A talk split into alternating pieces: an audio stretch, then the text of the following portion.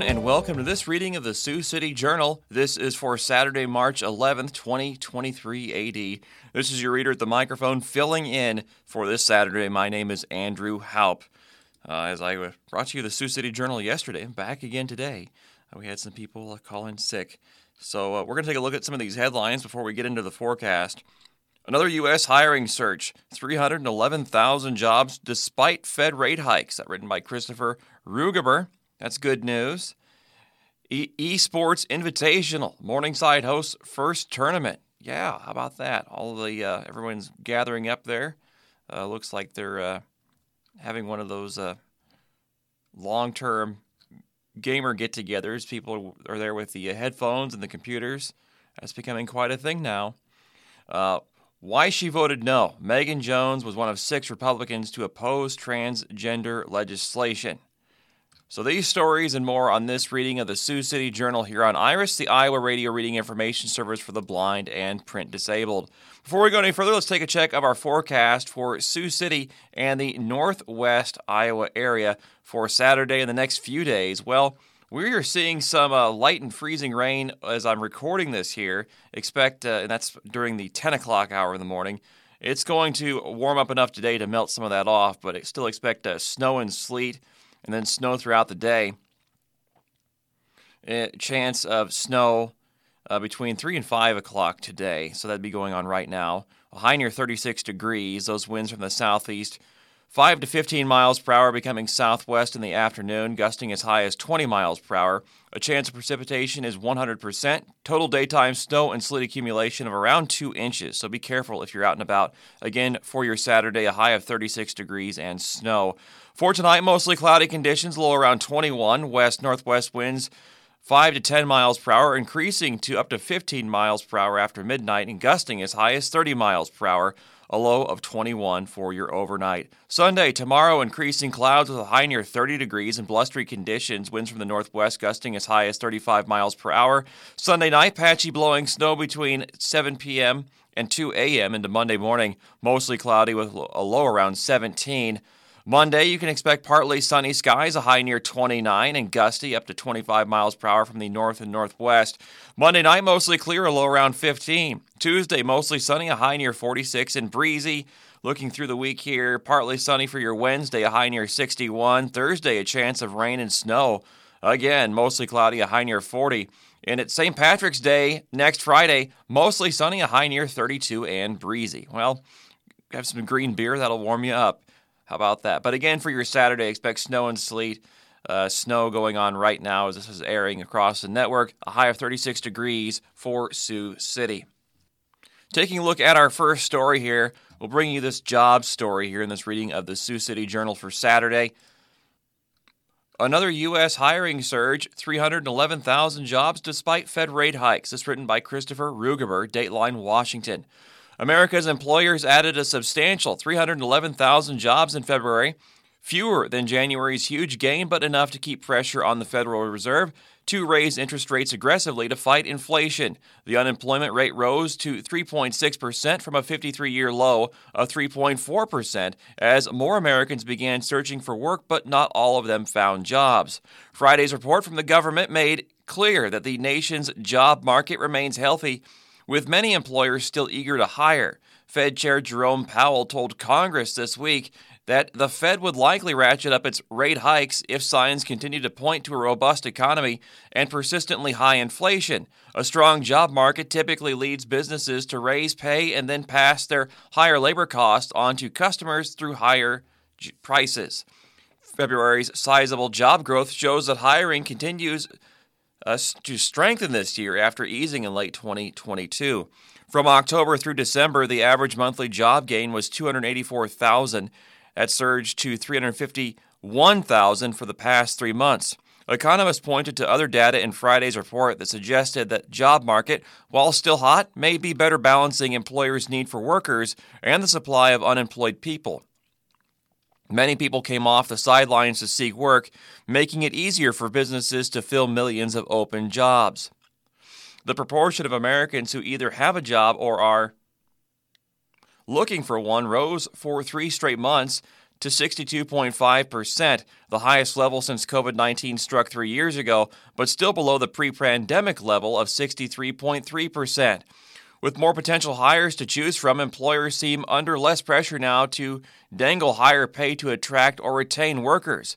Average wage growth slowed in February, rising just 0.2% to 33.9 $33.09, the smallest monthly increase in a year.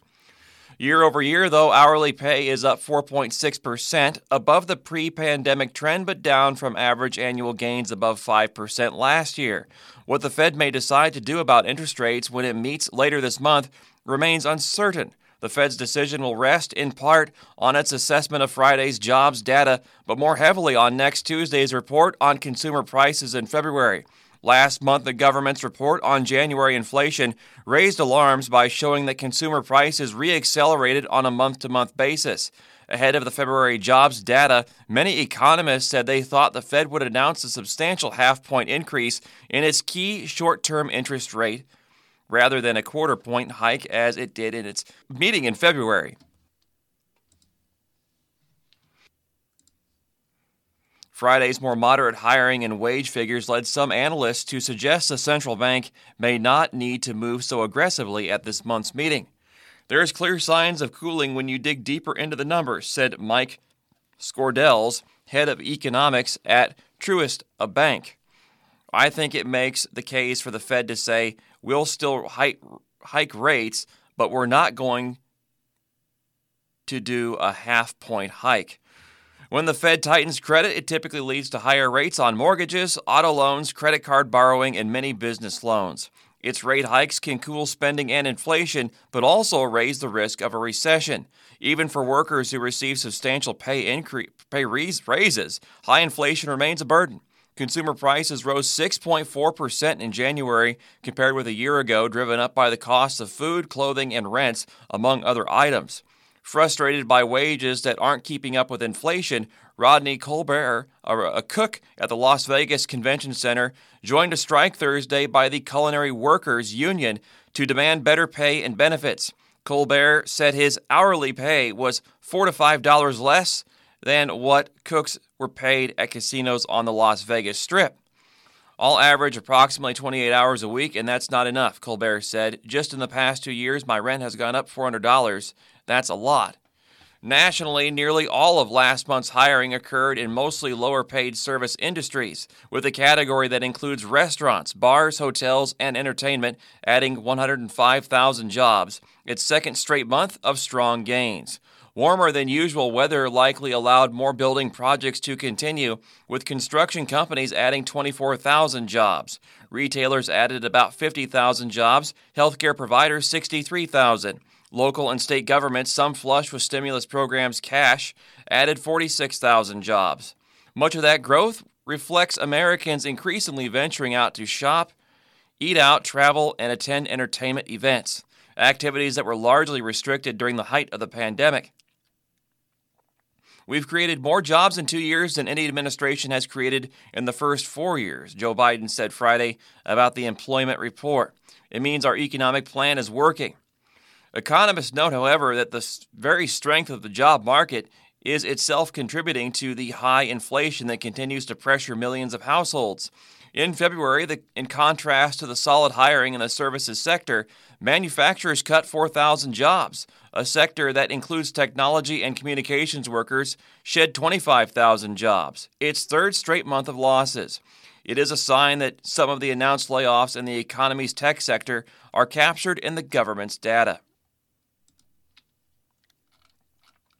Our next front page story electronics sports athletes. Esports Invitational, and the headline photo shows Thane Anderson playing Valorant for Briar Cliff University during Morningside University's first ever esports invitational competition at the Seaboard Triumph Foods Expo Center in Sioux City that happened on Friday. Approximately 30 teams from 17 schools compete in four different games.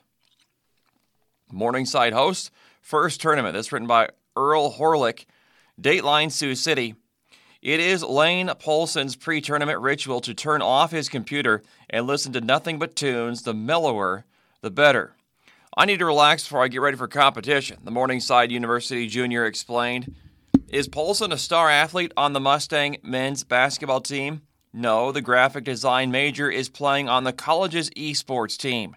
Short for electronic sports, esports is a form of competition involving video games, and Morningside is hosting its first two day home invitational tournament at the Seaboard Triumph Foods Expo Center. Competition play started Friday. Morningside and 16 other college esports teams will continue play from 9 a.m. to 2 p.m. Saturday. At 3 p.m., the top four teams from the games as Rocket League, Valorant, Overwatch 2, and League of Legends will be seeded for semifinal action. The finals for all four games will start at 6 p.m. Wait, what? Can college kids playing video games really be considered an athletic activity? Absolutely, if you ask Jared Amundsen, a former place kicker with the Mustangs football team. He is now the head coach of the esports team. Esports athletes are just as competitive and train just as hard as those in other sports, Amundsen said. In addition, esports help fill a gap between groups. There are students who aren't necessarily into singing and theater, or they may not want to try out for a particular sport, Amundsen said. Esport gives students a chance to meet with other people with a similar interest while giving them the experience of being on a team. Amundsen, a 2019 Morningside graduate, got involved in esports when he was a student. He said, there has been steady growth in the university's National Association of Collegiate Esports sanctioned program. I want to build up the credibility of our team, he said. I want students to say, I play esports the same way they say, I play basketball or I play football. The Mustangs esports team was one of the reasons that Polson decided to go to Morningside.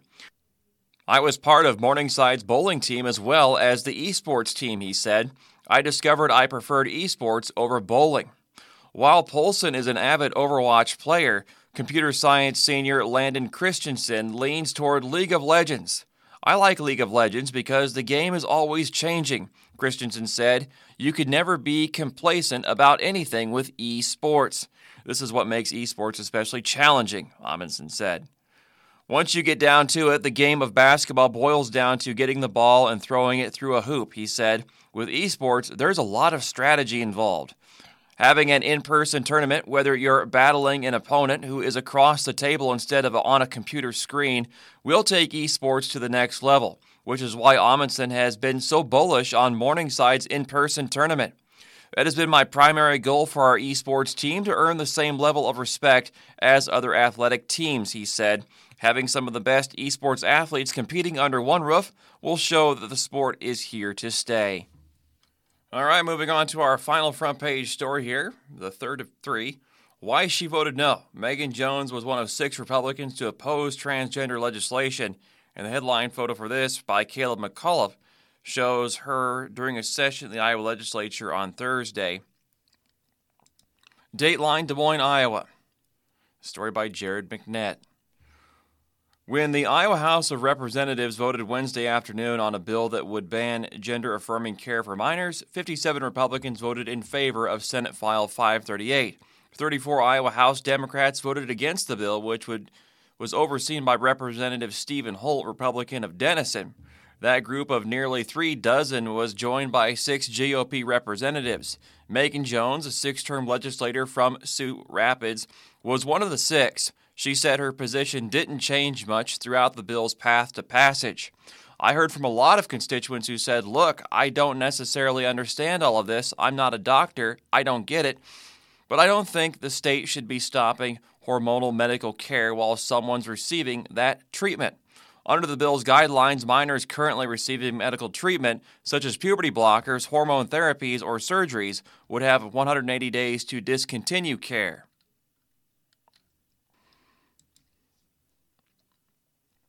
Support. Republican legislators who supported the bill, such as Holt, have said its intent is to protect children from medical care and treatments based on uncertain science. Our children deserve the time to grow into themselves, to find themselves to go through phases without medical interventions that are unproven in their efficacy, Holt said Wednesday. Studies like a 2018 one from the American Academy of Pediatrics do acknowledge there can be long term side effects from hormonal treatments and that more research is necessary. But medical professionals have also said evidence based gender affirming care for transgender children and adolescents is medically, un- is medically necessary and appropriate. The University of Iowa LGBTQ clinic in Iowa City treated 211 trans children in the past 12 months, according to the Des Moines Register. Jones said constituents have told her actual projection for transgender children would include medical care when called for. They don't support going after this community, who is made up of a bunch of already marginalized children who would have the weight of the world on their shoulders, who are going to school every day facing difficult circumstances, Jones said. Now that's the time to support these kids and not target them and question the treatments that they're receiving. Debate over the bill in Des Moines the past week produced protests from LGBTQ activists as well as counter protests by figures from groups such as Moms for Liberty. Despite the hotly contested legislation, Jones said she didn't feel a lot of heat from fellow party members or residents in her district, which includes large parts of Clay and Buena Vista counties. I received an overwhelming amount of support for being a no on the bill, she said. Jones then explained she's been told the state has bigger priorities. A lot of people that I've reached out to aren't necessarily engaged or involved in these conversations or this community, and what they said was, Why do we have to do something here? Our state has bigger priorities. People need greater access to medical services, people don't have dental care. Yet here we are fighting over an incredibly small group of kids who, with their doctors and with their parents, are receiving a medical treatment that, while we might not understand, that's the path they've chosen. Why are we going after them? We've got bigger fish to fry. Choice. Before the bill's passage in the House of Representatives, Jones attempted to introduce an amendment to allow for gender affirming care for minors if they have parental permission. I thought that was a fair and genuine amendment. It failed on a procedural vote. I think it had made it through the procedural barrier. There would uh, be have been a tougher conversation for folks because people don't want to vote against parental choice, Jones said. When explaining his vote against the bill, Bondurant GOP Representative Brian Lohse said it is counter to parental choice, which has been a common theme of the 2023 legislative session. Jones said she shares an understanding with her fellow Iowans who worry that taking away parental choice and banning care for minors could hurt kids. The legislature is coming in and literally intervening with a kid's health care and their current treatment path. And so that's a big problem for a lot of people, she said. In two months of the session, the Iowa legislature has already seen multiple high profile bills concerning children as well as education. Jones said she couldn't fully explain why 2023 has been the year for these debates. Maybe it's because there are 64 members in the House, so we have a supermajority, and I think people can finally take on some of the more radical proposals that have been options in the years past, she said. But I don't really have a good answer for that one. As it relates specifically to gender affirming care for minors, Jones did say such legislation shouldn't make folks from the LGBTQ plus community think they're not welcome in Iowa. We do appreciate their presence and they are humans, just like the rest of us. Red and yellow, black and white, they are precious in His sight. And far be it from Iowa, the Iowa legislature to tell these people that they can't live, work, and grow a wonderful family. Okay, I guess she calls herself a Republican. Moving on now to page A2. Brief Iowa Politics Podcast, a post funnel deadline. On the Friday episode of the On Iowa Politics podcast in the Iowa legislature, the follow up to the first funnel, which was just a whirlwind, the House and Senate passed a ban on gender affirming care for minors. Governor Kim Reynolds made her pick of the next director of the state education department, and this weekend is the starting gun to the 2024 Republican Iowa caucuses on Iowa Politics is a weekly news and analysis podcast that aims to recreate the kinds of conversations that happen when you get political reporters from across Iowa together after the day's deadlines have been met.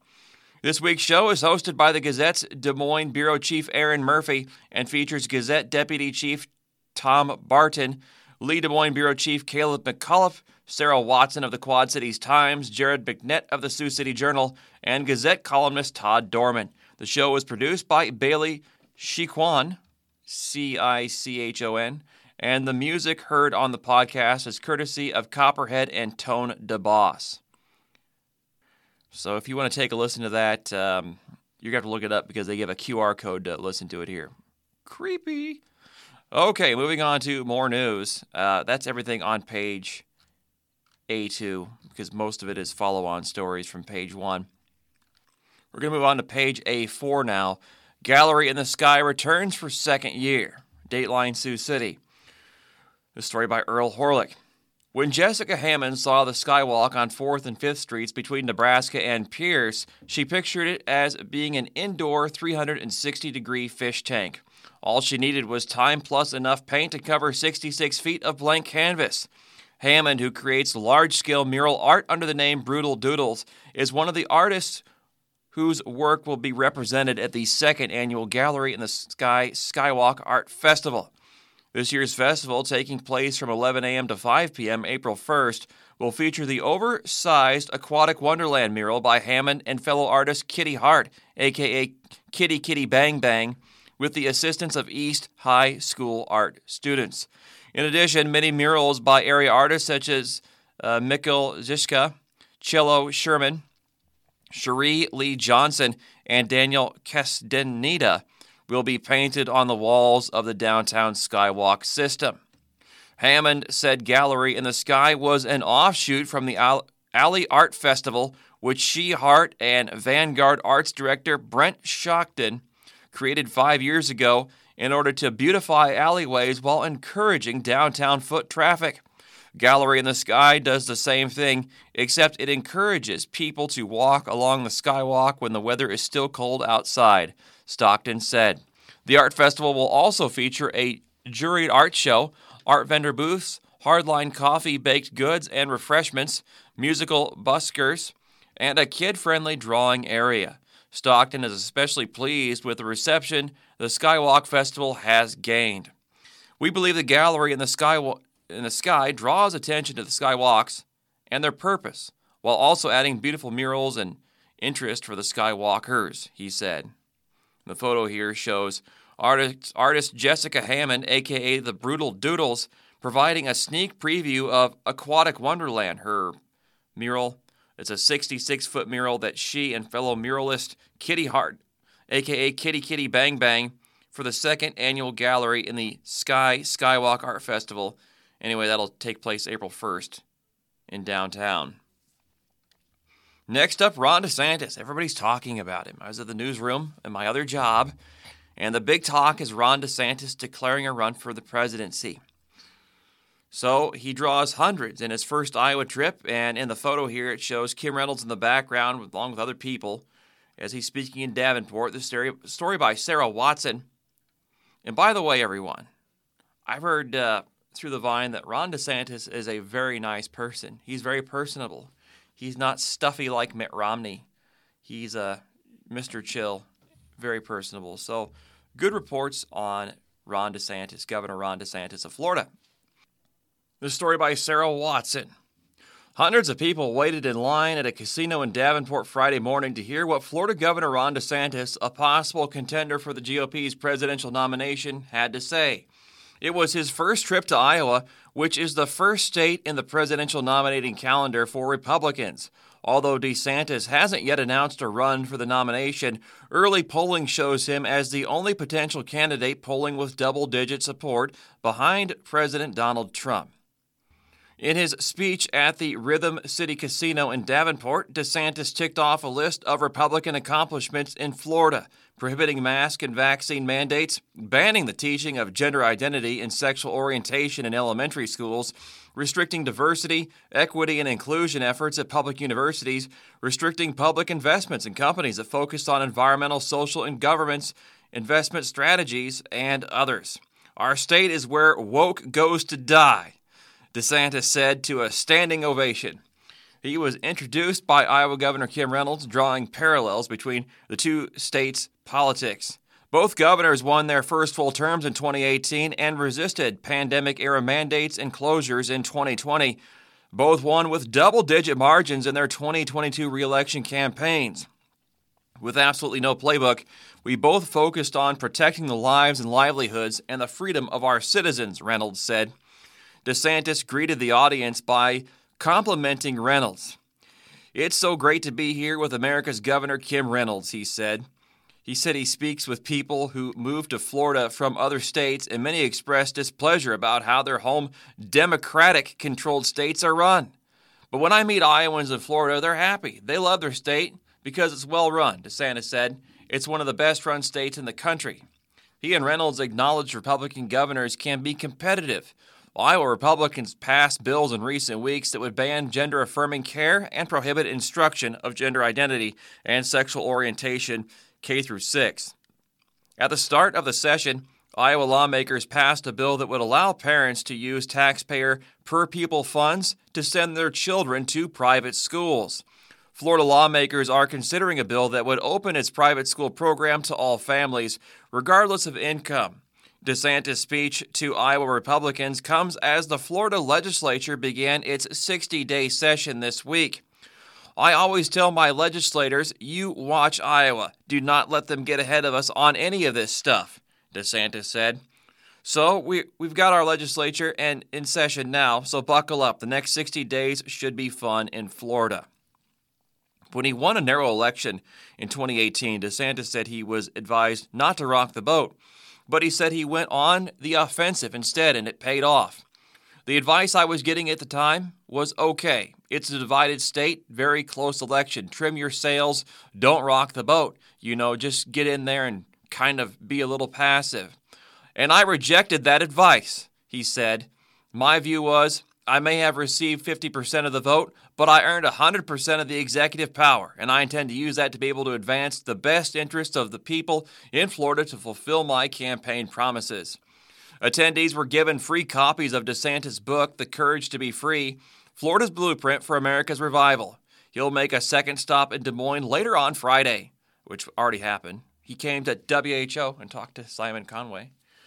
His visit comes just as Des Moines Des Moines Register Mediacom Iowa poll released Friday shows DeSantis comparable with Donald Trump in favorability ratings. About 42% of Iowa Republicans view DeSantis as very favorable, and about 44% of the Iowa Republicans view Trump on the same measure. And we are getting close, everyone. We can fit something else in here real quick, though. We're about at that halfway point. Stocks tumble as Wall Street wonders what will break next.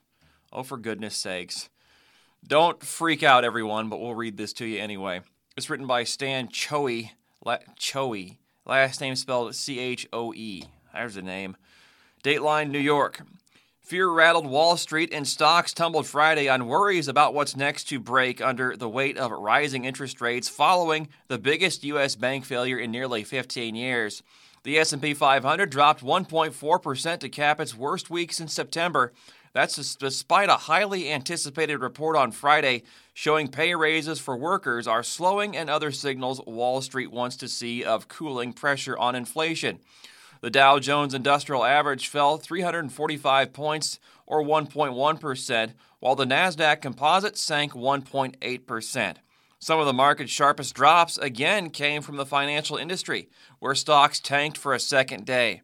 Regulators took over Silicon Valley Bank in a surprise midday move after shares of its parent company, SVB Financial, plunged more than 60% this week.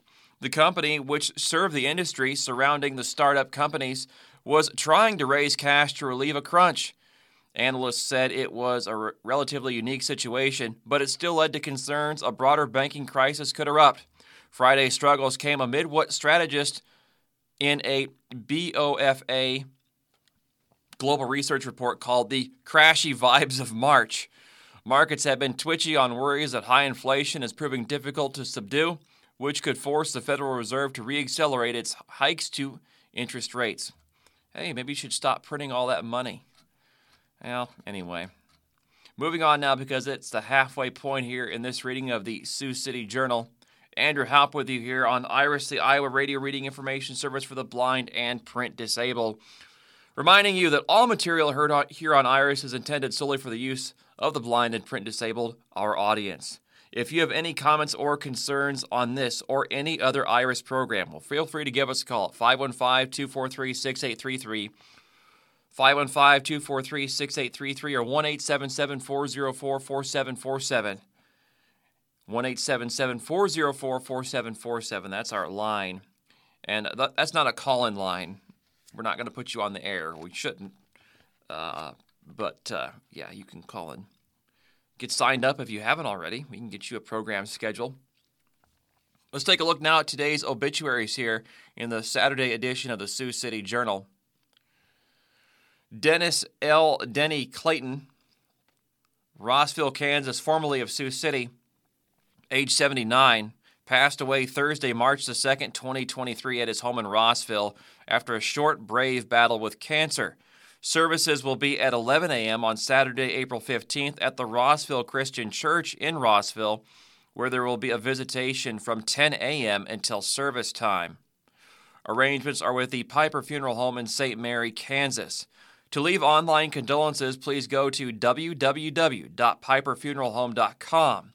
Memorial contributions may be made to the American Cancer Society and sent in care of Piper Funeral Home at 714 Maple Street, St. Mary, Kansas 66 536. Again, that's for Dennis L. Denny Clayton, Rossville, Kansas.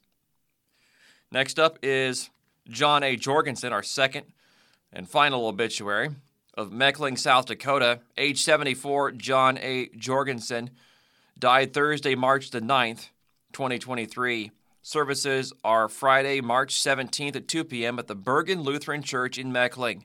Burial will be following services at the Bergen Evergreen Cemetery Visitation is March 16th from 4 to 7 p.m. at the Hanson Funeral Home in Vermillion, South Dakota.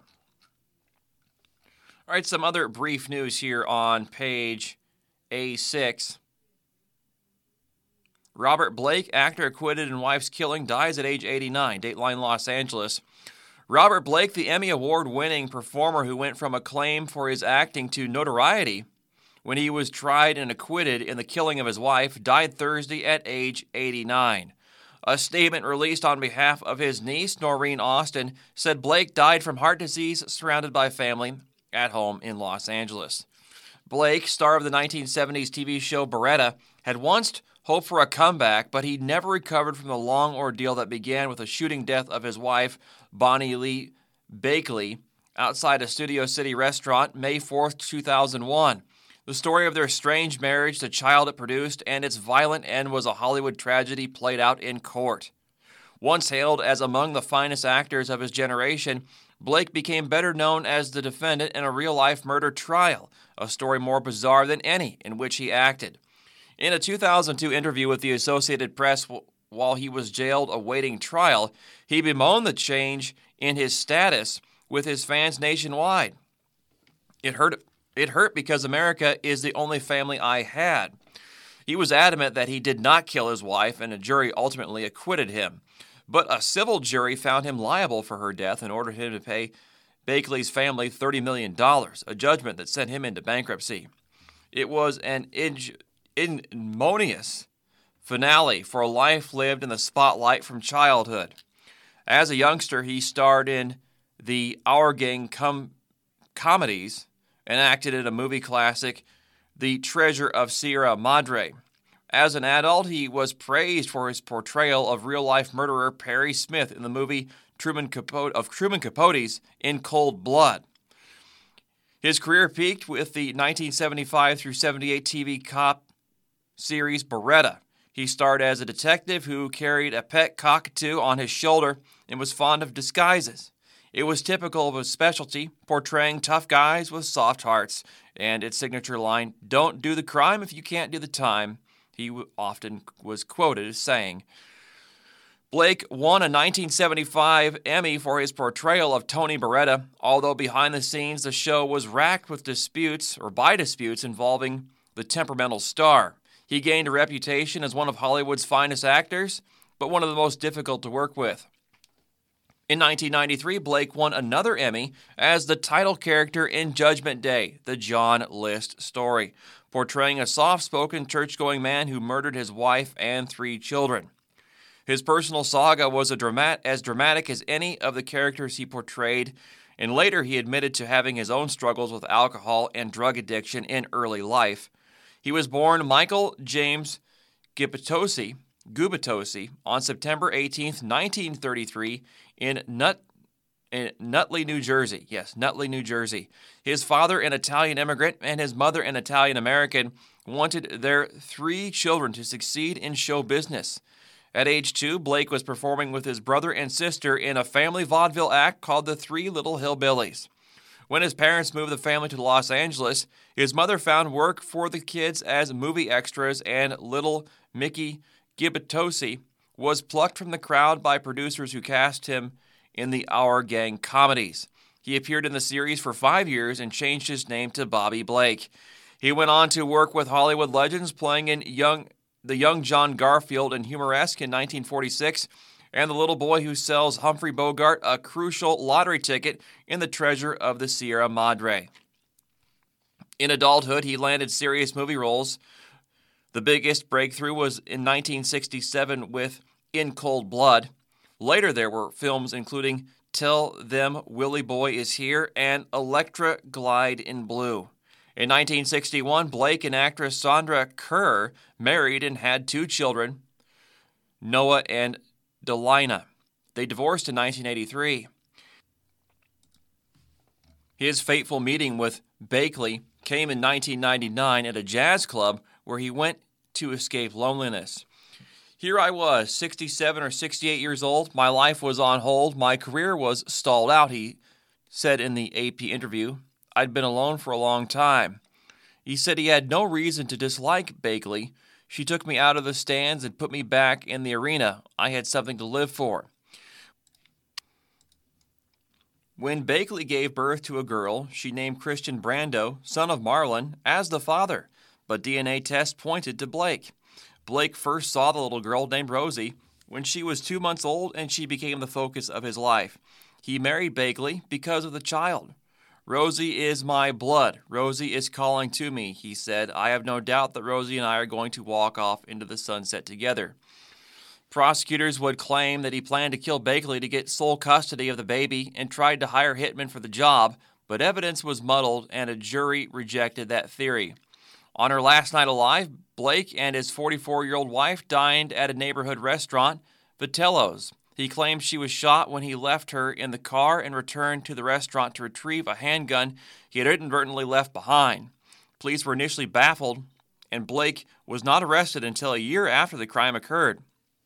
Once a wealthy man, he spent millions on his defense and wound up living on Social Security and a Screen Actors Guild pension. In a 2006 interview with the AP a year after his acquittal, Blake said he hoped to restart his career. That's a bummer. Oh, sad story there. But, uh, well, Hollywood's full of them. It's just, ugh. All right, moving on now to the sports section because we are uh, running tight, running tight on the time. Lions claim first crown. Big fourth quarter propels Central Lyon past Western Christian in the Class 2A title game, this is by Dave Driesen. Dateline Des Moines. Central Lyon's Big Three combined for 63 points as the Lions capture the school's first state championship in boys basketball on Friday. Breaking open a type game late, the top-ranked Lions outdistanced Western Christian 72 to 59 in an all Northwest Iowa Class 2A final at Wells Fargo Arena in Des Moines. Zach Lutmer scored a game high 25 points. Reese Vander Zee added 21 points, and Andrew Austin chipped in with 18.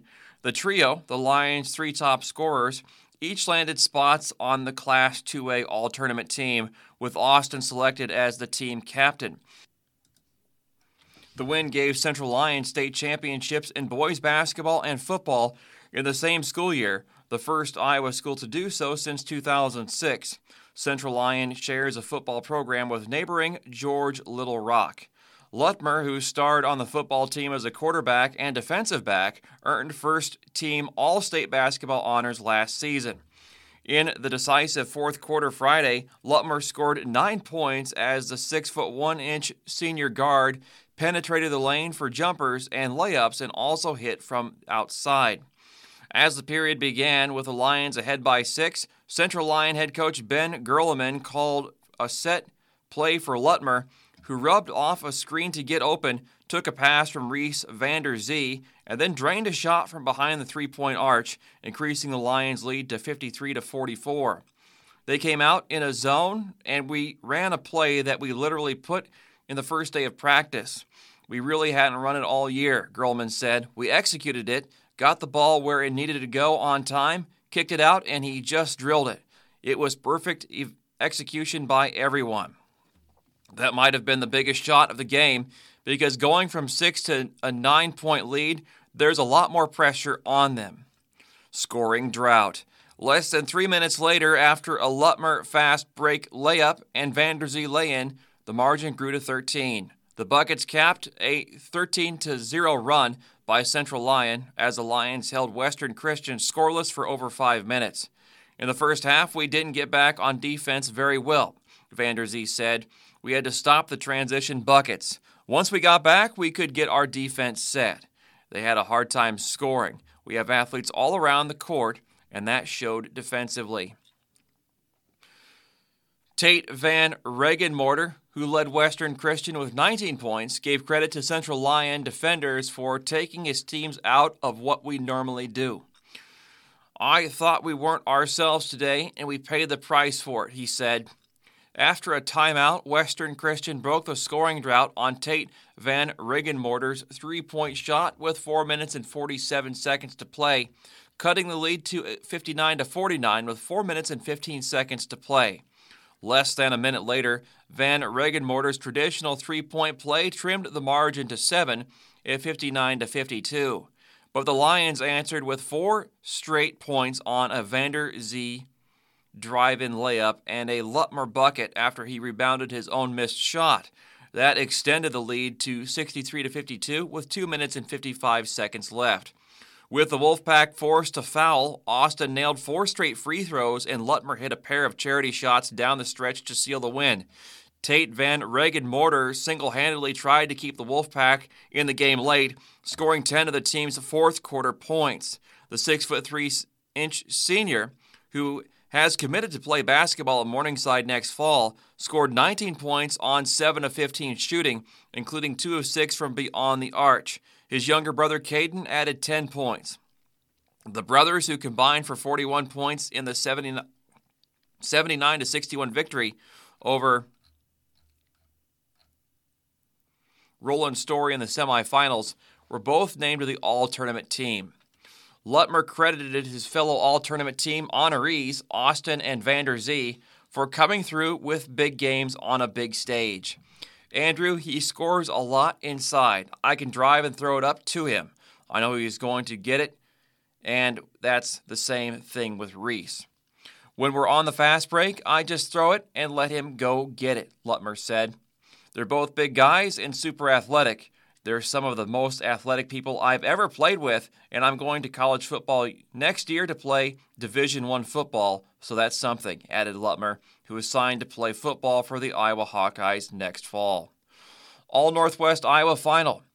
Though the two high schools are separated by less than 30 miles, Central Lyon and Western Christian did not face each other during the regular season. The last time the two teams met, the Wolfpack eliminated the Lions in the district finals in 2021. The same year, Western Christian won the Class 2A title versus rival Boyden Hull. Last year, Central Lyon advanced to the state finals, but lost to one of their rivals, Rock Valley, in the title game. The sting of that defeat was a powerful motivator for this year's Lions team, with most of their key contributors returning. In the locker room at halftime Friday, Austin used the experience as a rallying cry. I told the team, We're going to win. We will win, he said. I had to get that in their heads. Tight first half. The two teams traded blows in a first half that featured a half dozen lead changes and ties, as neither squad led by more than seven. Central Lyon jumped out early, 7 to 4 on a fallaway jumper by Austin. The Wolfpack grabbed their first lead on a three pointer by Tate Van Regenmorter two minutes later. Lutmer then scored five straight points on a post up basket in the lane and a three pointer to put the Lions up 16 to 11 with 55 seconds left.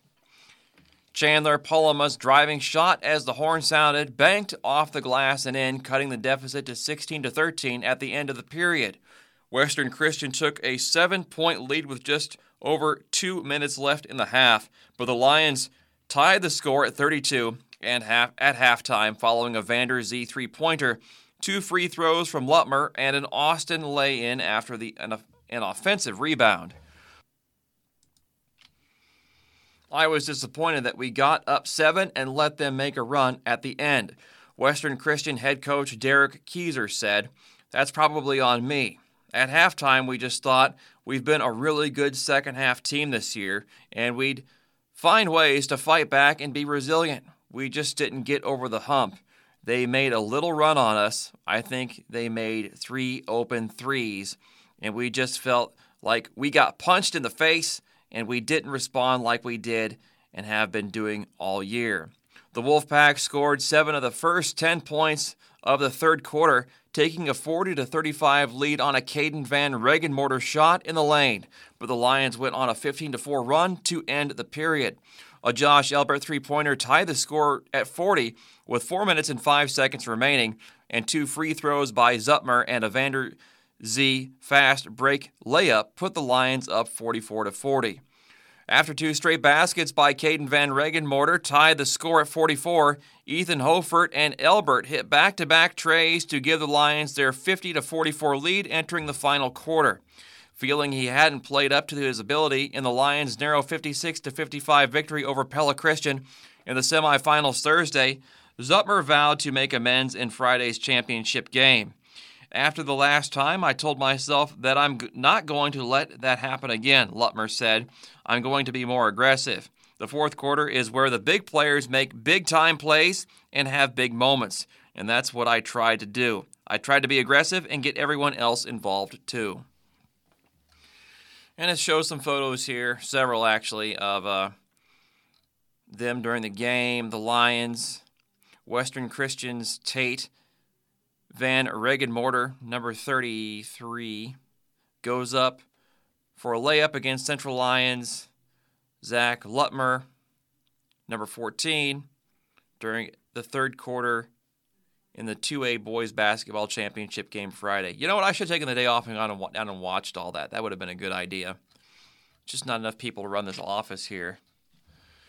Anyway, uh, moving on to more sports. Congratulations to the Lions and their victory. Cedar Catholic falls in semis. Top seeded Freeman cruises past Trojans in Class C2. What is this about? Dateline Lincoln. Lincoln Journal Star. Carter Roos, Freeman's leading scorer, picked up his second foul early in the second quarter of the Falcons Class C2 state semifinal against number 5 Cedar Catholic on Friday at the Devaney Sports Center. At the time, Freeman coach Jim McLaughlin didn't feel like players other than Roos were trying to score. A quick conversation with Talon Vitrovsky changed that and sparked intensity from the Falcons cast. Vitrovsky and Carter Niles combined to score 40 points as Freeman cruised to a 63 45 win over the Trojans. I told Talon to tell Carter Niles that you guys need to step it up, McLaughlin said. I think that the message was well received.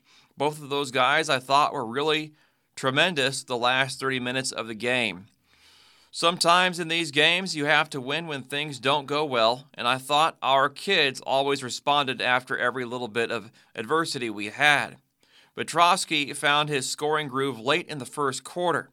He found his way for a layup and then was fouled shooting a three pointer and knocked down two free throws. Then in the second quarter, when Freeman built up a double digit lead, he scored six of the team's final eight points before halftime with Roos on the bench. When Carter went out, we huddled up and we said we have to keep attacking. Petrovsky said, I think we really did that. McLaughlin said one of the keys to the win was not turning the ball over against Cedar Catholic, which plays tough defense and can run in transition. We talked to the guys about taking care of the ball and being strong with it, he said. I thought we did a good job of not letting them get out in transition. Freeman advances to its first state championship game since 2015. This group has been to state but hadn't yet made it over the hump. But Saturday is an opportunity for that to finally happen. There is an expectation that we want to win a championship, and we are not just satisfied getting there, McLaughlin said. I know they are still hungry and they want more. All right, so that's a story out of Nebraska. And uh, that pretty much does it for uh, a lot of the local sports. It's odd to think about, but uh, we're kind of in the uh, dead spot now because there's just not that much going on until after spring break. It'll be track and soccer and uh, baseball is coming up. All those wonderful sports, spring sports, are um, fantastic. So that's on the way. Why don't we talk here in the time that we have a national story. Mikaela Shiffrin gets her record 86 World Cup victory. Dateline Are Sweden,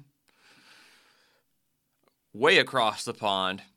Moments after winning her record tying 86 World Cup race, Mikaela Shiffrin was asked by a Swedish broadcaster to directly address Ingemar Stenmark, the skiing standout who had promised to watch at home on television. From one great to another, the 27 year old American spoke to the 66 year old Swede of her respect for him and the historic mark that he set in 1989 that was long thought to be beyond reach. No matter what I do, it doesn't even compare to what you achieved, Shiffrin said in the TV6 camera from the Lakeside Resort. Maybe I get the 87th victory, but maybe not. But for me, the biggest dream is to be mentioned in the same sentence as you. Shiffrin matched the Swedes' mark by winning a giant slalom on Friday. She can break the record on Saturday in a slalom race. Those are her specialties, just as they were for Stenmark in the 1970s and 80s. The reverence between the two goes both ways. Stenmark told the Associated Press in an interview last month that Shiffrin is much better than I was.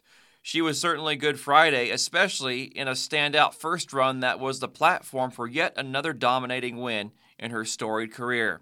Her time in the morning sunshine was more than one second faster than her highest ranked rivals and eventually left her with a lead of 0.58 seconds to defend in second run. Clearly pleased with her skiing in the opening run, Shiffrin smiled and said yeah to herself after seeing her time in the finish area. It's one of the few runs in my life where, while I was skiing, it was I was thinking, "This is good." Shiffrin told TV6. Shiffrin went out more cautiously under the floodlights in the fast darkening afternoon, tapping her ski poles together four times in the start hut before setting out with a 1.04 seconds and handover then leader Frederica Brignone. This lead was cut to 0.57 seconds midway down the slope before Shiffrin skied cleanly in sections where Brignone's aggressive pushing had led to mistakes. The winning margin was 0.64 seconds. Shiffrin crossed the finish line and put her hands to her helmet, then to her face, and shook her head slowly while taking in the enormity of her achievement. This is just a spectacular day. Oh my goodness, she said in a course side interview. It was Shiffrin's fourth straight wire to wire win in World Cup giant slalom since January. In that time, she also took gold in the event at last month's World Championships in Méribel, France. When I was little, I would never have believed someday I would be in this position, Shiffrin later told Swiss broadcaster SRF. The whole day I was trying not to focus on that. Shiffrin's 86th victory came in her 245th World Cup race and on the fifth attempt to equal Stenmark's record since she won her 85th race in January.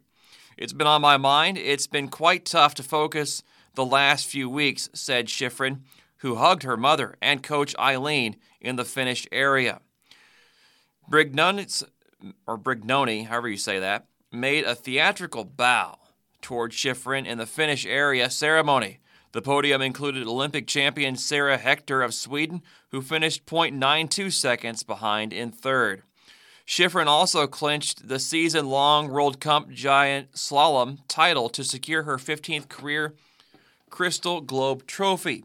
She already won her fifth overall World Cup title and the slalom title this season. Making even more World Cup history Friday, Shiffrin's 20th career victory in the giant slalom, six of them this season, matched the all time women's mark held by Vreni Schneider. Schneider got her wins between 1984 and 1992.